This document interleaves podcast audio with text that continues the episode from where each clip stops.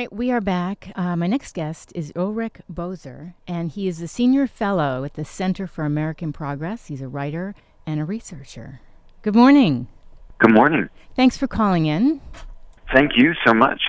I was looking up uh, different folks, psychologists and people with backgrounds in learning, and and I came across uh, some of your books, and I thought it was really interesting. Uh, your background focuses on the science of learning, and you have a book titled "Learn Better: Mastering the Skills for Success in Life, Business, and School." Could you talk a little bit about why this area was of interest to you? It was of interest to me because there are so many misconceptions about how we learn. A lot of people believe in learning styles or right and left brain uh, differences. Mm-hmm. Uh, people often engage in rereading or using highlighters, even though there's no evidence to the uh, approach.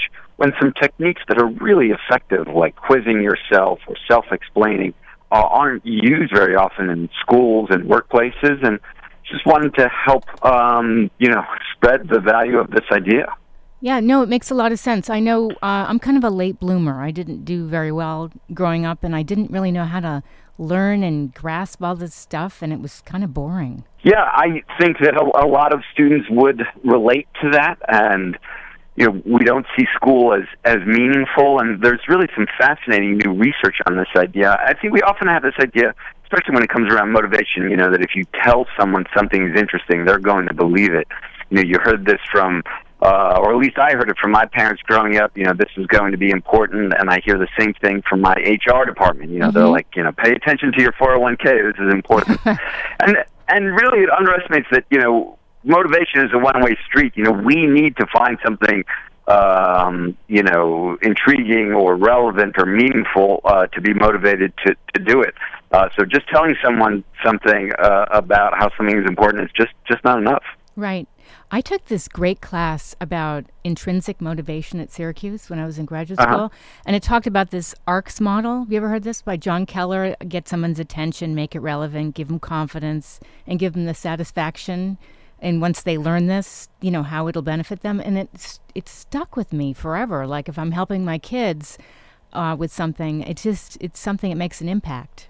Yeah, it, it, it really does, and I think you know where, where I see that kind of make it relevant. You know, it needs to be really relevant to the kid, or you know, uh, relevant to the the person, and also helps understand. You know, you often see these college courses that are like sprinkled with names of Kim Kardashian, or people want to do baseball with statistics or something. Uh, Do statistics with baseball.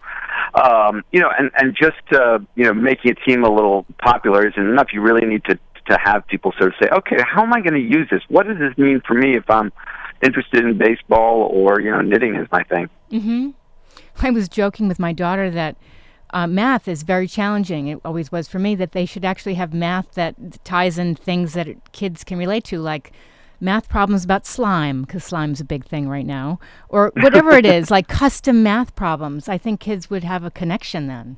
Yeah, I think you know that would be one good thing to do. I think you know, what we've seen in, in research projects is just have kids sit down and write. You know, why do I think am I, uh, I'm going to use math in my life? Mm-hmm. And so, rather than it, you know, just including slime, if if a kid is you know really interested in in Minecraft or fidget spinners or whatever the fad of the day might be, they can talk about that. But if the kid isn't so interested in that, they can talk about, oh well, I know that you know someday I'm going to be a nurse, or someday I'm going to be a parent, and want to be able to teach this to my own kid. And so that the the individual is reflecting on that them themselves. So really, you know, they're kind of projecting their own interest on it, as opposed to us being like, oh, you know, if we you know can just mention a few uh, uh, faddish words, we'll be able to in- engage people. Right. Congratulations, by the way. I know uh, your articles have been published in so many great, you know, avenues from the New York Times, Wall Street Journal, Washington Post, Slate. The list goes on. What does that feel like to you? Oh, that's a, a great, great question. I think you know it really depends on the article. You know, there there's some articles that I really feel passionate about. Uh, this book is something that I've been working on for a, a long time, and Mhm. you know, you're excited to to really kind of get the word out, and you feel like you can uh, spread that idea. And then you know, uh, I'm a writer, and so you know, you don't really have a choice to wake up every morning and be like, oh, I have writer's block today. You know, those words need Right. to to come. That's um, you know uh, how I how I do my work. So it um, you know some days are, are less enjoyable than others.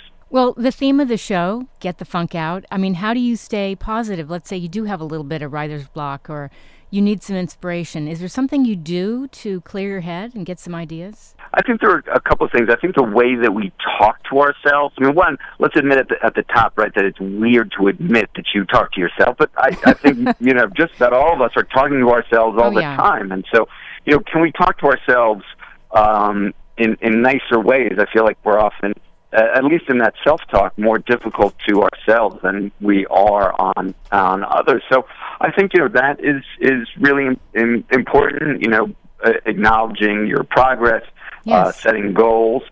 Uh, the other thing that I've found helpful to, to myself is, is not to compare myself to other people. I, I try Oh, and yeah. compare myself to, you know, what my seven year old self would have thought of me. and I think that my seven year old self would be like, oh, that guy's okay. Yeah, he's pretty Uh, cool. and I think that's a, a much better way than to be like, oh, these people I went to college with or I went to high school with, because I, I think you get into some dangerous territory there oh, yeah. um, by measuring yourself uh, against other people as opposed to, uh, you know, a, a measure of, of your own growth.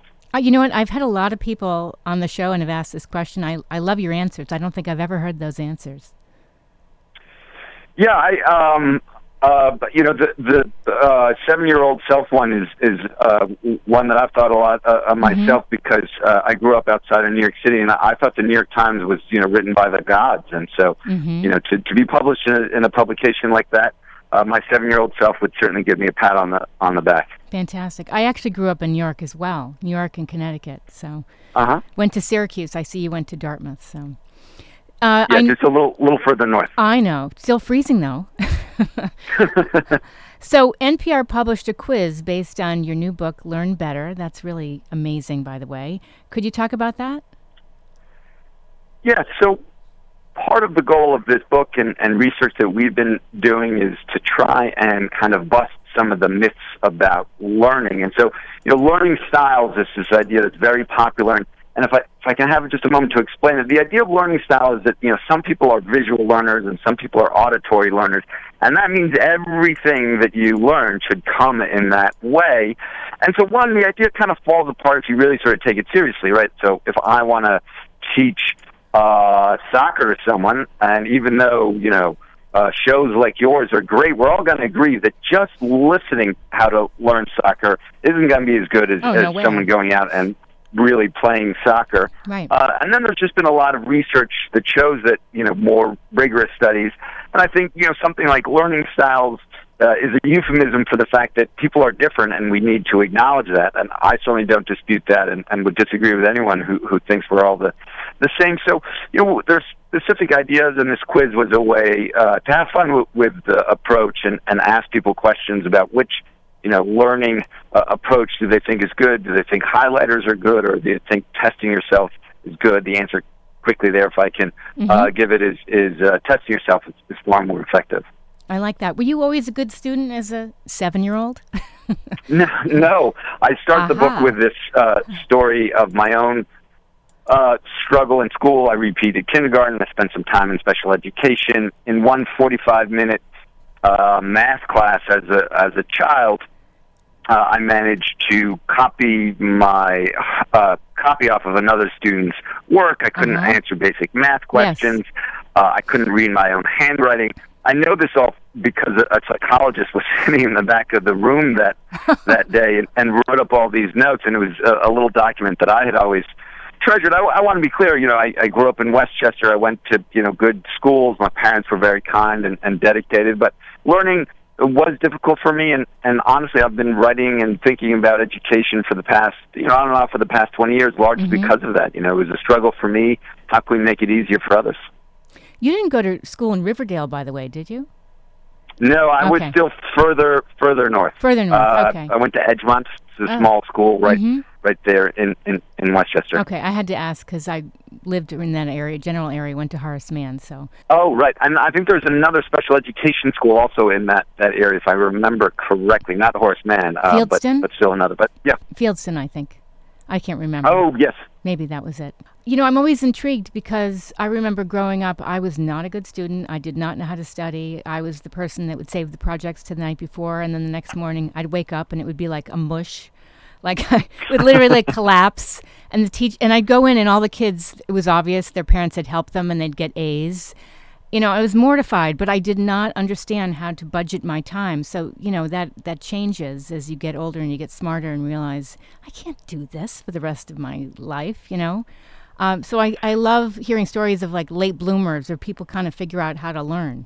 Yeah, I you know I love those stories too, and I think there's you know there's some simple techniques.